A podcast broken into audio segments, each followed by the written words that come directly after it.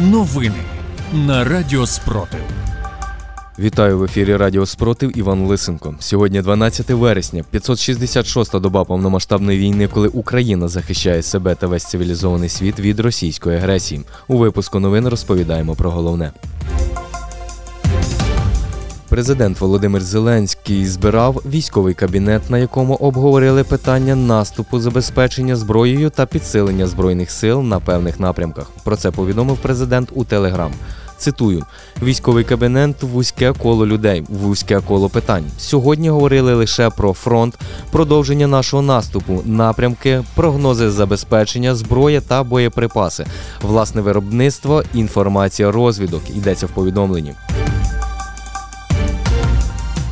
Активісти громадського руху спротиву окупації Жовта стрічка успішно наповнюють тимчасово захоплені міста українською символікою. В результаті росіяни змушують своїх звезених волонтерів замальовувати символіку українців. Проте така робота марна, адже росіяни були й будуть лише тимчасовими окупантами на нашій землі. А звезені волонтери подіють, поїдуть додому. Водночас українці залишатимуться далі жити на своїй землі. Про це повідомляє Центр національного спротиву. Російські військові сьогодні зранку завдали ударів по Красногорівці та Авдіївській Авдіївці Донецької області, внаслідок чого двоє людей загинули та троє осіб дістали поранення. Про це повідомила прес-служба Донецької обласної прокуратури. Цитую: зранку під артилерійським вогнем окупантів опинилося місто Красногорівка. Один зі 152-мм снарядів влучив у приватний будинок, де мешкали 84-річна жінка та 71-річний чоловік. Обидві людини загинули. Йдеться в повідомленні.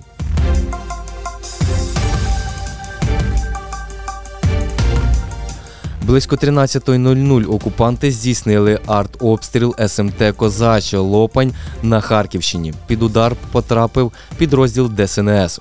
Внаслідок обстрілу пошкоджено скління вікон та службовий автомобіль пожежного рятувального посту. Постраждалих серед рятувальників немає. Також пошкоджено приватний авто... автотранспорт. Про це повідомила прес-служба ДСНС.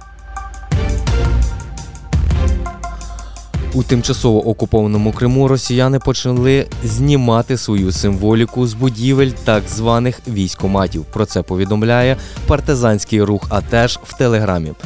Передає Укрінформ. Наше джерело з Євро... з Євпаторії повідомило нас про те, що рашисти почали знімати свої герби з місцевих військоматів. Йдеться у повідомленні. Партизани припустили, що можливо росіяни це роблять через побоювання підпалу будівлі військомату або готу... готуються до жесту доброї волі в Криму. Йдеться в повідомленні. Сили оборони України напередодні уразили пункт базування ворожих екіпажів безпілотників Лаза та ланцет на Донеччині. Про це повідомив Центр стратегічної комунікації апарату головного командування збройних сил України в соціальних мережах. Вранці 11.09.2023 року Збройні сили України успішно завдали удару по базі БПЛА окупантів у тимчасово окупованому селищі Луганське Донецької області області, йдеться в повідомленні. В Україні вперше тестують систему, що працює на базі штучного інтелекту та допомагає діагностувати захворювання або ушкодження головного мозку. Про це повідомляє Міністерство охорони здоров'я України.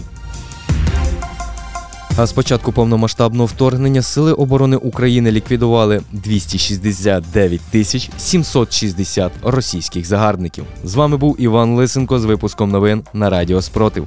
Зберігаємо спокій, віримо в силу оборони України та разом наближаємо перемогу.